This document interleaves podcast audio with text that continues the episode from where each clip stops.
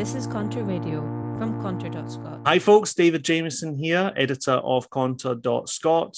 And we're here today with the second uh, podcast in a series examining a new book, Scotland After Britain Two Souls of Scottish Independence. I'm joined by two of its authors, James Foley and Ben Wray. Guys, thanks very much for coming along. Thanks, David. Thanks for having us. Uh, and I should say, of course, it has a, a third co-author, the late and great Neil Davidson, and the book builds on on some of his ideas around Scottish independence.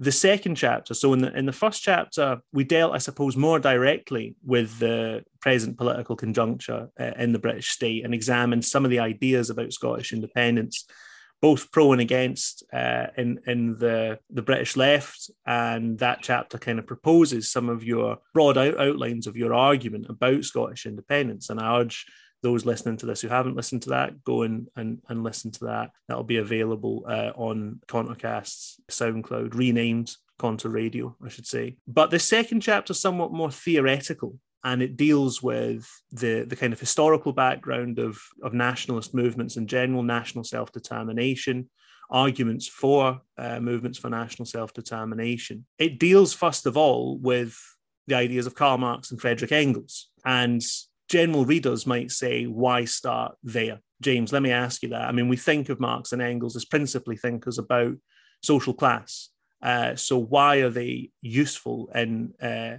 in thinking about questions of nationalism and national self determination? I mean, it may be worth thinking about the general background um, in which we were writing the chapter um, and in which we've been arguing about the politics of nationalism for some time. What happened in 2015 is essentially that the Scottish National Party displaced um, Labour and Labourism um, on a practical level but yeah, a number of theoretical arguments, I think, were, were still laid from an earlier period of time in terms of what socialism was about and what socialism should be. Now, when I was first arguing about independence on student campuses, you would quite often come up against the objection, uh, which is curious this doesn't so much exist anymore. But you would get the objection that if you're a socialist, you can't support a nationalist movement. Um, and this was articulated by generations of Labour students, where they learned this as a sort of orthodoxy and thought very often that they were speaking from a Marxist perspective in their critique. So, firstly, I think it's just useful to go through the arguments about what Marx and Engels actually said and what they actually did in relation to the national question. And what you get is a much more complex picture than what many people might imagine. Of course, there's all the sort of uh, talk of workers of the world um, uniting. We have nothing to lose but our chains, and all these sorts of famous quotes that people are familiar with. And there is a very real tradition of internationalism within Marxism, which I think is worth defending. I would also say that none of the authors of this book are theoretical nationalists in the sense that we do not believe that just because there is such a thing as a national consciousness, that therefore a state should exist.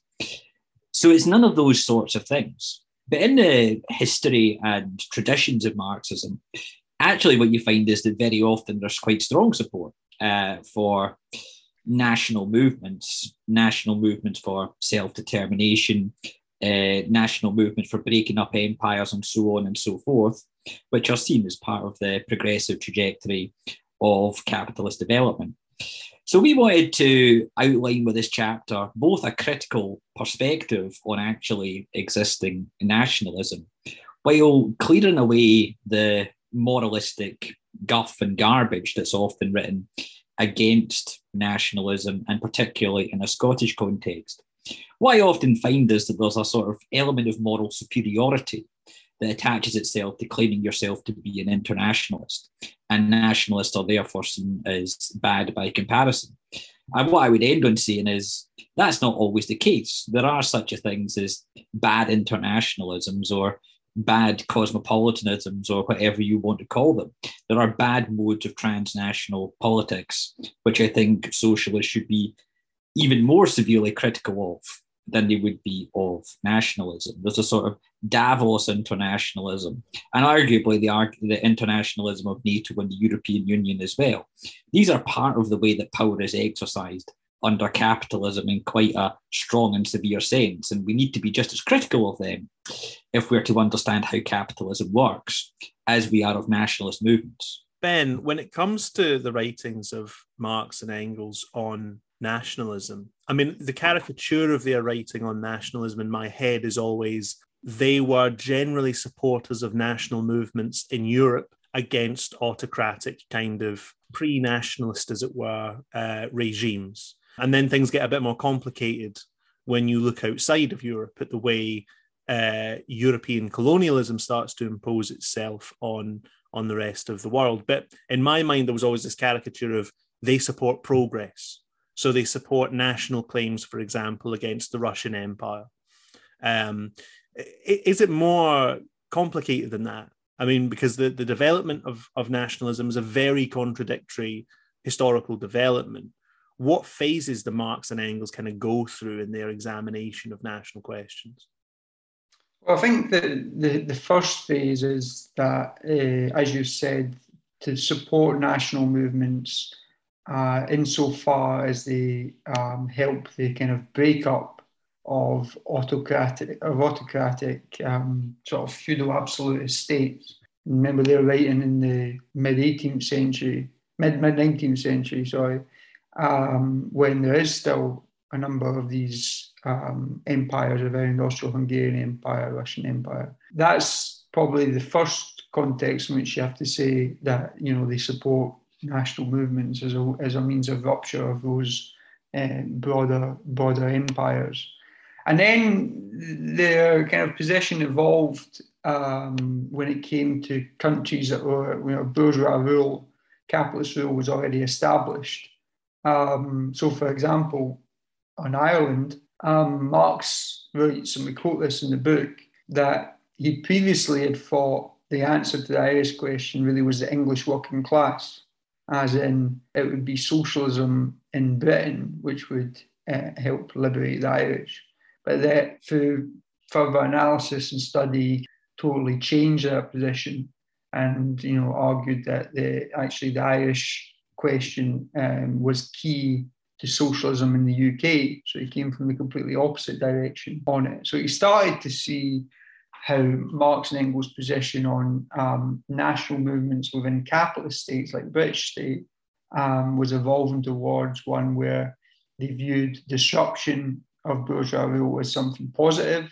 Um, national liberation movements as something that can contribute to wider um, socialist agenda. I think that's probably the, the starting point. Really, is the Marx Engels don't really have a theory of, of nations or nationalism as such, but what they do have is a strong sort of tactical sense of the, what role um, nationalist movements can play uh, the material consequences of the victory or defeat of a nationalist movement for furthering a, a working class consciousness, contributing towards the breakup of strong uh, imperial imperial powers. So tactical and international was the kind of uh, perspective they had.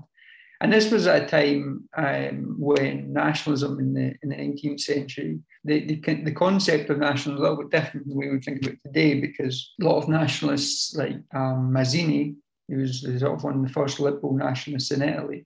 They had this idea that nationalists, uh, national states would be big states. So they didn't imagine that. So Mazzini, for example, didn't imagine that Ireland could be um, its own independent state. So the concept of what meant to be uh, a nationalist at that time was a bit different from the way um, the way we, we we would think about it now. But I think that's the key to understanding Marx and, and Engels' approach in, in, terms of colonialism as well, is what role is national movements going to play uh, in terms of the international order of states? Um, what impact is it going to have on that? So it's quite a consequentialist sort of perspective, and what role is going to play in terms of uh, its impact on class consciousness and socialism? and really those tactical that tactical kind of approach is is really the substantive um, the substantive questions when it comes to Scottish independence. I would argue as well.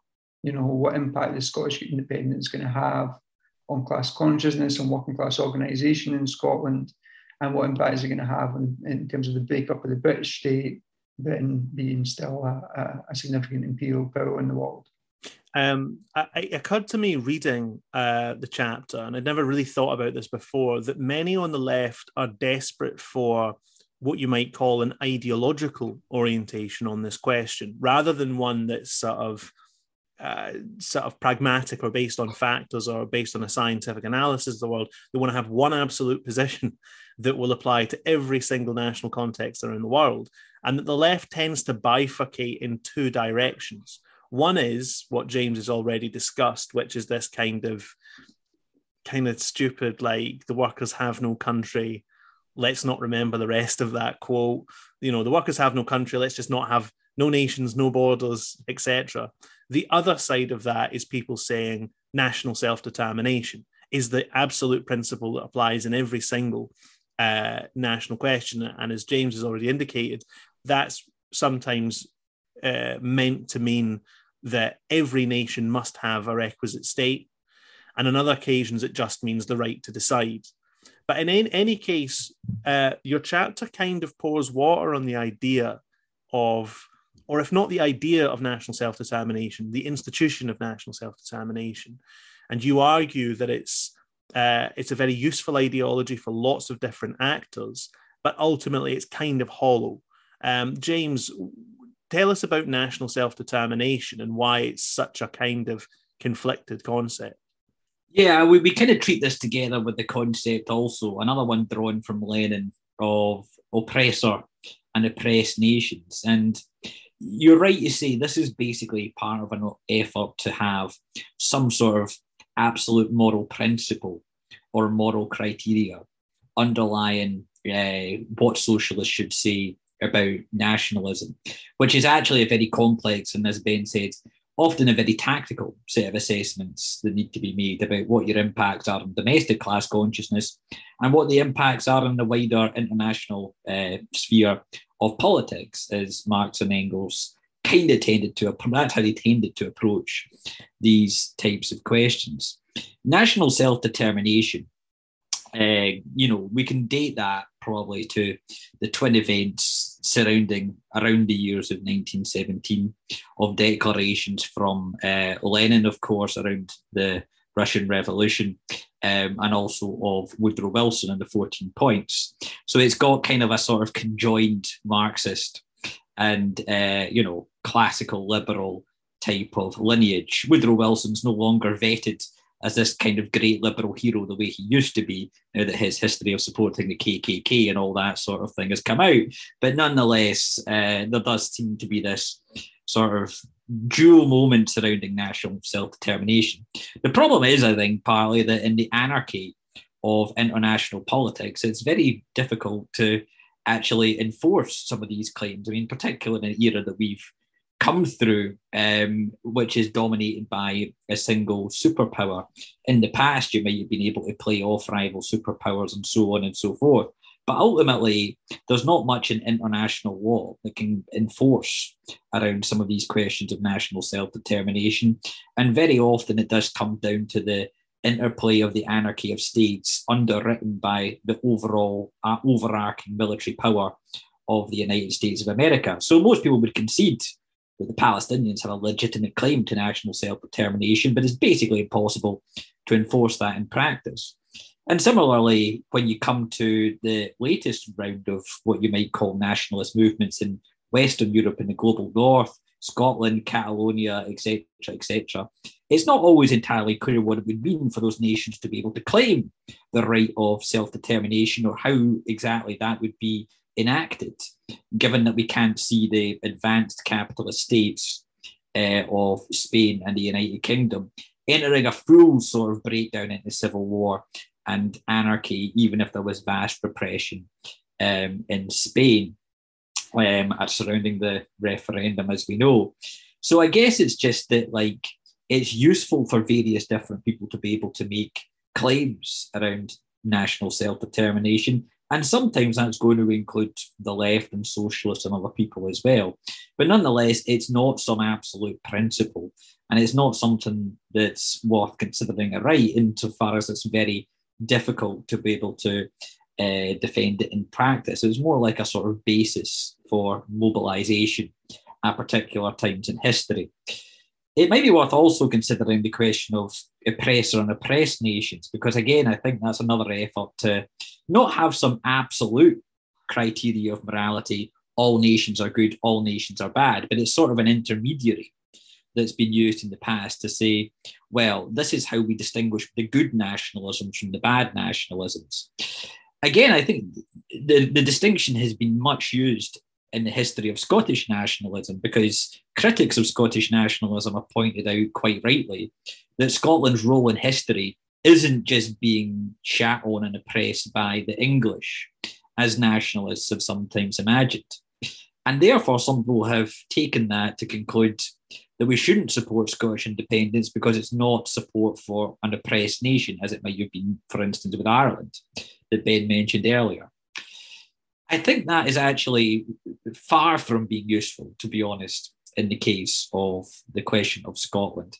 And Scotland maybe illustrates why this isn't a particularly useful distinction in practice, because yes, it's certainly true that Scotland was a major and formative part of the British Empire and Scots were overrepresented within it and so on. It's also true that Scottish nationalists have made false claims of being oppressed mostly in the past, but to an extent in the present as well. All the Braveheart stuff and all that sort of, you know, kind of nonsense. But I think nonetheless, it's pragmatically true that Britain is a central imperial state uh, with thriving nuclear weapons, which we might come on to discuss, role in the Security Council, and all these other things, would be weakened by uh, the cause of Scottish independence it might help other states challenge the role that Britain has played as an auxiliary to American power in the world.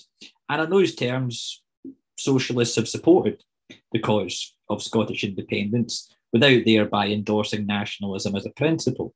And I think it's quite legitimate to do that, which kind of suggests the limitations of some of that underlying morality of oppressor and oppressed nations.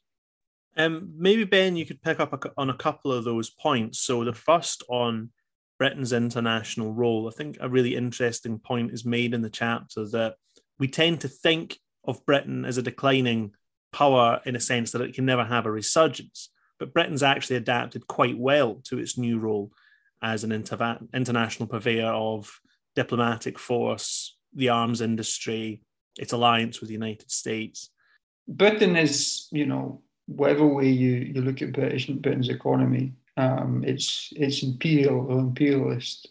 Um, so if you look at its financial role in the world, um, the role of the City of London um, coming out of the, the British Empire, it, it, was, it managed to maintain that financial control uh, in, in, many parts of the world through the Commonwealth, through the tax haven network, and it's still the, the, the major financial centre in the world. And through that power, extracts um, surplus value from um, you know countries all over the world, weak countries all over the world. Um, you look, for example, the the current um, situation in Pakistan, where they've had this massive monsoon, it's drowned one third of the country. And some people are talking about Pakistan's uh, 150 billion odd per year debt um, a lot of that debt will be will be going towards the, the city of London, and therefore it's quite right that people say that you know it should be cancelled because a country like Britain's you know contributed to um, carbon emissions infinitely more than, than a country like Pakistan. That's just an example. So that's the financial side. Then obviously the, the military side, Britain has one of the most important arms industries in the world. So from that sense, um, you know, one of the things we, we argue in, in the book, uh, in this chapter, is about the difference between patriotism and nationalism. Because a lot of people will talk about um, British patriotism being a, a good and positive thing versus nationalism, British nationalism or, or Scottish nationalism being a, a, a, always a negative reactionary thing. Um, now, patriotism essentially is a word that's used when you want to, you know, express nationalist sentiment, but you don't want to use the word nationalist, you know. So, for example, when Corbyn was the leader of the Labour Party, he was constantly being there was constant demands for him to be more patriotic, And by that, you know, people making those demands weren't asking for him to be patriotic in a George Orwell sense of, you know, love for the love for the countryside and and and, and for the town people and so on and so forth. It was for him to, you know, support Trident nuclear missiles, to advocate for the monarchy. These are the sort of uh, symbols of, British patriotism, and really that is about you know, nationalism, imperialism, without wanting to use those words. So there's a, um, you know, when people critique nationalism um, from the point of view of saying, well, Scottish nationalism is, you know, just like all the other nationalisms are dangerous, um, they're anti-internationalist, um, and, uh, by implication arguing for the continuation of the British state along its current lines, um, you know, it needs to be critiqued. That that, that needs to be critiqued in, in kind, you know, and, and challenged in kind to say, well, um, what you call patriotism uh, is essentially British nationalism in its current state form, and that has much more serious and damaging implications for the world um, than you know the pursuit of, of national independence, which is what Scottish nationalism is primarily um, associated with. So I think it's important to untangle a lot of the kind of mess around language um, in, in these debates and the kind of hypocritical way in which um, language is used to kind of badge uh, Scottish nationalism as bad and, and, and uh, British patriotism as good. Yeah, or indeed American patriotism. It's interesting to see that argument written down because it's something I'd always thought um, without kind of hearing it articulated. But whenever I hear patriotic, I start thinking guns and bombs. Like that's usually what patriotism is. Nationalism can mean various different things. Patriotism to me always means sort of state violence and the rituals that surround that. Um, see, though, just to very quickly return to the idea of national oppression, I make a, a very interesting point in the chapter that hadn't really occurred to me, which is that, especially in discussions surrounding Scotland, um, we think of it as something on the pro independence side that people argue that Scotland is an oppressed nation. But it's also there's a there's a there's there's part of that more popular in the past perhaps than today, but it still leaves a residue of kind of unionist arguments that Scotland is so underdeveloped by its kind of unequal relationship to England and to the southeast that it is unusually it would become unusually prey to the forces of international capital. Uh, it would have a kind of weak national economy and so on. And you can point to to certain realities about that, like the the, the strength of foreign ownership in the, the Scottish economy. Um, but James, like, uh, I, it had never occurred to me before that, and you you you make a particular dig at the the Red Paper Collective uh, there's lots of quite fun little digs at Labourism uh, in this book, if that's your bag. Um, but how has that coloured the kind of the kind of left unionist critique of Scottish independence? That's interesting. This is part of uh, my uh, PhD thesis. Um, was exploring some of these um, historical debates in relation to Scotland um, about questions of colonisation and so on. And it's certainly true to say that if you go back into the 1970s and kind of up to certainly the 1980s, there's quite a specific argument from elements of Labourism that says Scotland, in fact, is essentially been colonised and therefore is too weak uh, to have its own independence despite the surrounding circumstances of North Sea oil.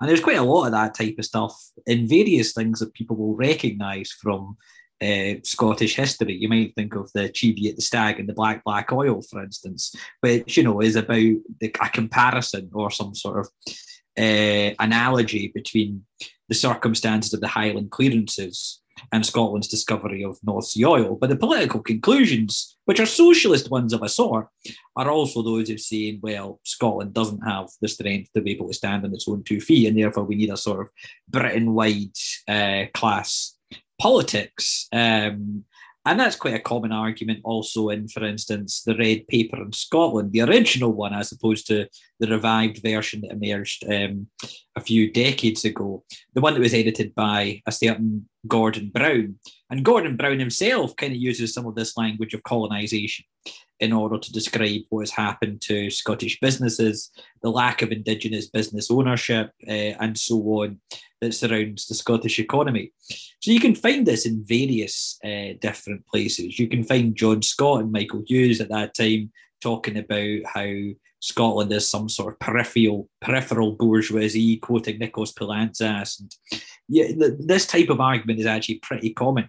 You can see the ancestor of it, arguably, in some of the rhetoric, as you say, from the Red Paper Collective. There's also some rhetoric from Paul Sweeney that Ben quotes in the, the chapter, the earlier chapter of Britain, that kind of hints at the same thing of saying, look, all the real power in the Scot in the British economy centres on the city of London. Scotland essentially is just a satellite uh, with no power in relation to the City of London. Therefore, what we need to do, if we want any type of progress, is just find a way of regulating the City of London on behalf of these poor, uh, impoverished peripheral regions. Um, so, definitely, this has been part of the way that this argument has operated historically.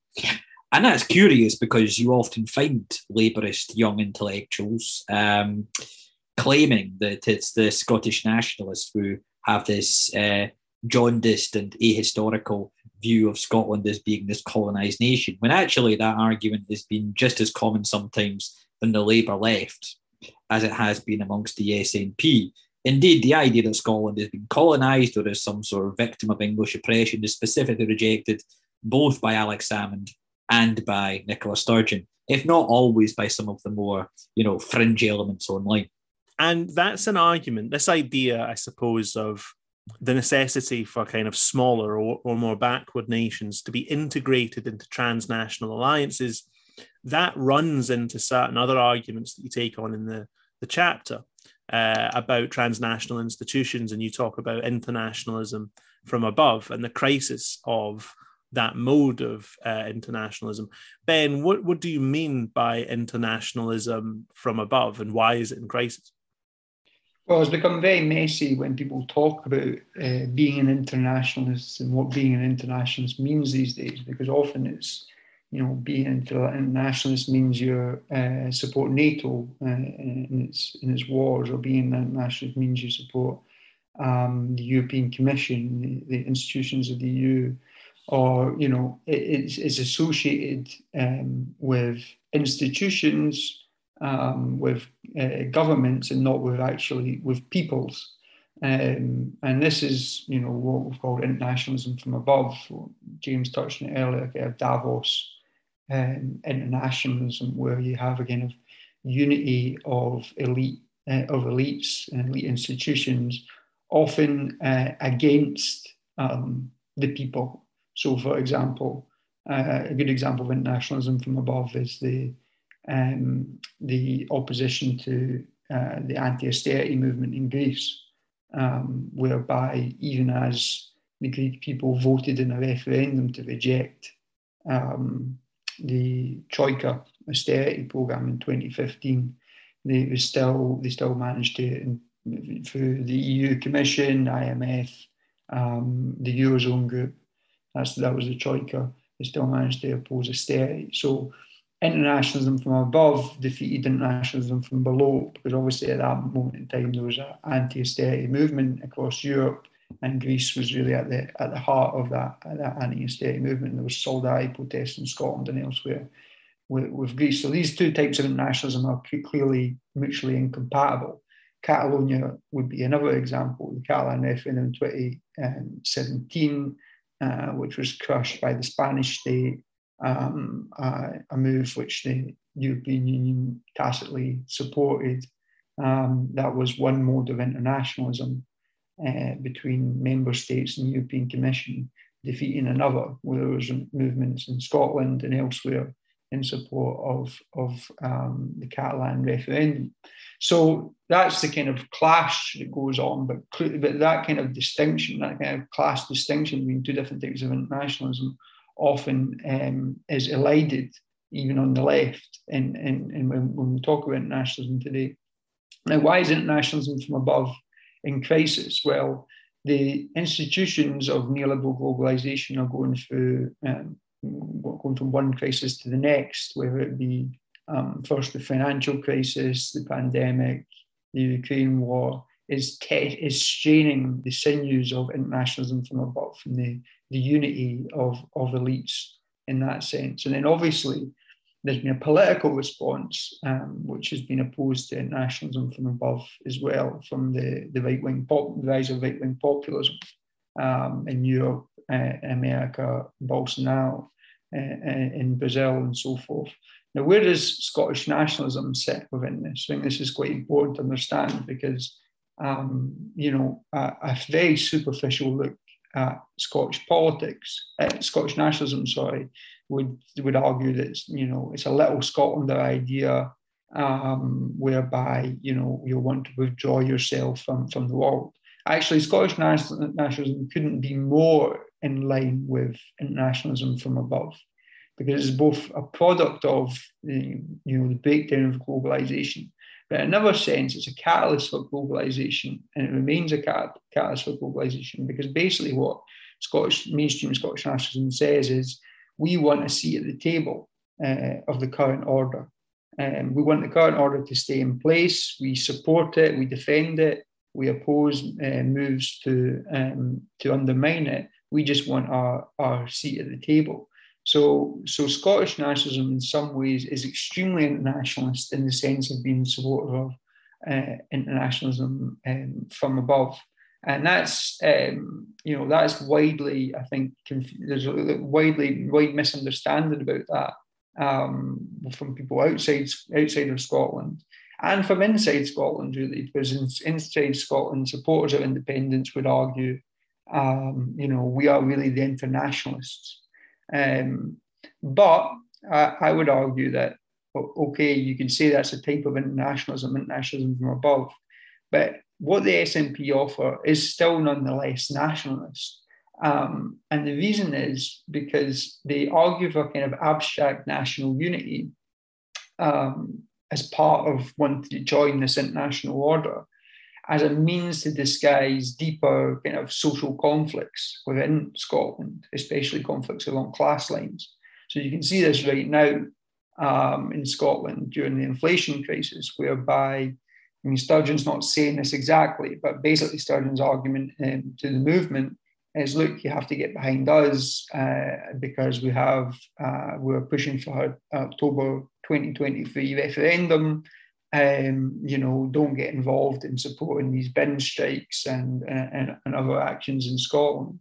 Now, that kind of that that, to us, you know, the argument making the book is that is really one of the uh, things that's actually at the heart of what nationalism is. It's a, it's a, a sort of abstract appeal to national unity to disguise um, deeper social conflict. And in that sense, Sturgeon is, um, you know, Sturgeon's nationalism could be compared to lots of types of nationalism, even if the politics is very different. So, for example, Trump, um, you know, Sturgeon and Trump are in many ways polar opposites. But Trump also speaks to an abstract national unity um, to disguise deeper conflicts of social class, especially along uh, uh, uh, along class lines. Um, so, so that's how that's how I, we, we we would look at it. And again, that's that's an, that's sort of deeply in conflict with a lot of conventional thinking on the issue. When you start disentangling internationalism, nationalism along lines of social class, I think it, things start to make a lot more a lot more sense. Yeah, I guess it might be worth thinking a bit, David, about what this actually means, like on an ethical level, for what it means to be a socialist in terms of the national question in the deeper sense. Because, I mean, there is this argument that says, well, what the last 10, 12 years of crisis has proved is that people aren't spontaneously, you know, internationalist um, in defiance of what many people on the left might hope for, and that the spontaneous contingency for internationalism, if you want to call it that, tends to be the upper middle classes who feel this sense of fluidity between borders and all these other things, academics, business people, you know, uh, and, and all the others that we're familiar with. Does that mean that we are inherently nationalist as a community um, and that we can't conceive of a higher form of democratic political organization? For me, not necessarily at all, indeed. Um, what I think is the case is that when you think about the distinction between nationalism and internationalism, the institutions that we have on a national level were founded in a spirit of class conflict. The working class had to fight for a share democratically of the national wealth, to have a say in terms of the vote, etc., etc. By contrast, insofar as we have even the vaguest rudiments of dem- democracy at the international level. They have been imposed largely by elites in order to gain more consent for what it's doing. So, the classic example is giving people the vote in the European Parliament in 1979, which before that hadn't even had even the rudiments of public participation. So, it tends to be that, in other words, people were handed rights uh, that they didn't ask for largely when it comes to anything at the international level.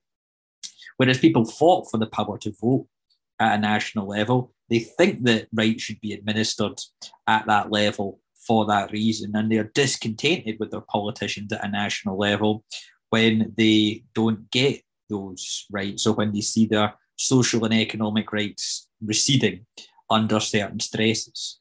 Globalization, thus, has been a sort of elite project uh, the national level remains the level at which people think seriously about their politics. And also, I would argue, it remains the most important unit at the real international level of politics. What I think has been the consequence of the likes of the European Union, NATO, and other international organizations and institutions has not been to take power away from the nation state as such. It's been to empower the governing class of the nation state and the wider capitalist class that surrounds it at the expense of forces of democracy, broadly speaking, and most especially those of the working class. Let me ask a final question then about Scotland and internationalism from above. Um, now, obviously, especially since the 2016 Brexit referendum, European style, you know, EU style transnationalism has become a much stronger part of the profile of Scottish independence. Yeah. Um, there's kind of a tendency within Scottish independence to kind of oppose ourselves to the political winds that are blowing in London. That's part of it, perhaps. But there is also a wider sense that you often hear this in SNP circles in particular, will be leaving a smaller union and joining a bigger union. Yes. Yeah. I mean, there's a critique of Scottish independence that basically says that um, Scottish independence now is simply an arm of the transnationalist um, internationalism from above struggle. For example, there are there are intellectuals, some of whom you you reference in the book, um, principally down south, who say, you know, Britain is the first really major breakaway from the European Union, Scottish independence should be understood as an attempt to undermine that, as a wedge from those transnational establishments back into that breakaway project. I mean, what do you say to that? And is there any prospect of rescuing Scottish independence from its newfound adoration of, of internationalism from above? I mean, let me first articulate the essential problem with the critique uh, that you've made, which is that I have perfect sympathy with the right of uh, the UK population to vote to leave the European Union. And I also have sympathy with the idea that that could have been a major moment of the restoration of popular sovereignty. The problem, I think, the missing element of all of that is agency and leadership. I don't think we can expect the contemporary Conservative Party, even at the most generous possible level of interpretation, if you say that perhaps Boris Johnson might have been able to mobilise certain broad populist forces, um, what you've seen more recently is that the Conservative Party could not stomach and stand that and have reverted to a relatively traditional Thatcherite profile which was probably the inspiration for the rebellion against Boris Johnson. If you go underneath all of his, of course, deeply unprofessional behaviour and so on, that was probably the real reason the Conservatives wanted rid of him, or certain elements of the party certainly did. And if you look beyond that in British politics, you're looking at the Labour Party. And yeah, they've sort of sullenly accepted Brexit, but they haven't really provided any creative answers for how they might provide more popular sovereignty, more democracy, or more economic control within the British economy, or any of these types of things whatsoever. Basically, they're just a satellite of the Conservatives that are hoping that when the Conservatives get unpopular enough, the Labour Party will be re elected. Now, as for Scottish independence, I think it's fair enough to make the critique that has been made of Sturgeonism and the way that the SNP has um, reoriented itself around professional managerial elites after 2016. But I think it's also worth saying that the Scottish independence movement that emerged between 2012 and 2014 was a major rebellion in terms of popular sovereignty and the first in British politics for many, many, many, many, many years that you could remotely take seriously, and it was remotely, uh, you know, you know, mobilised at a popular level in a way that you had not seen in British politics, even around causes such as the Iraq War previously. Um, and from that, you could probably take that there is a momentum around questions of popular sovereignty embedded within the Yes movement, which sadly has been captured by those elements of the Scottish National Party uh, that do want just a seat at the table, as Ben uh, oriented. Now, the basic problem I think with that that they're going to come up against is seat at the table nationalism, nationalism framed in terms of internationalism from below has not yet taken account of the fact that that whole system is basically collapsing around us. And therefore, you see with the SNP's programme for independence, it's a relic of the 1990s, basically. It does not make sense in the world that we've got right now with, you know, fast rising inflation, massive budget deficits, uh, deglobalization, the disconnection of different parts of the global economy, um, and all these different things.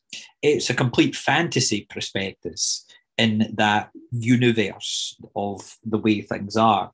And essentially, I think Sturgeonism has thrived by promising things to the professional managerial elite in terms of restoring the consensus of the 1990s, which are frankly impossible. She is playing on the delusion, in other words, sadly, of the most educated members of our society. Therefore, I think for Scottish independence to restore some amount of credibility, paradoxically, we need to return to some of the themes of popular sovereignty that were articulated in the period between 2012 and 2014. Is that an easy process? Certainly not.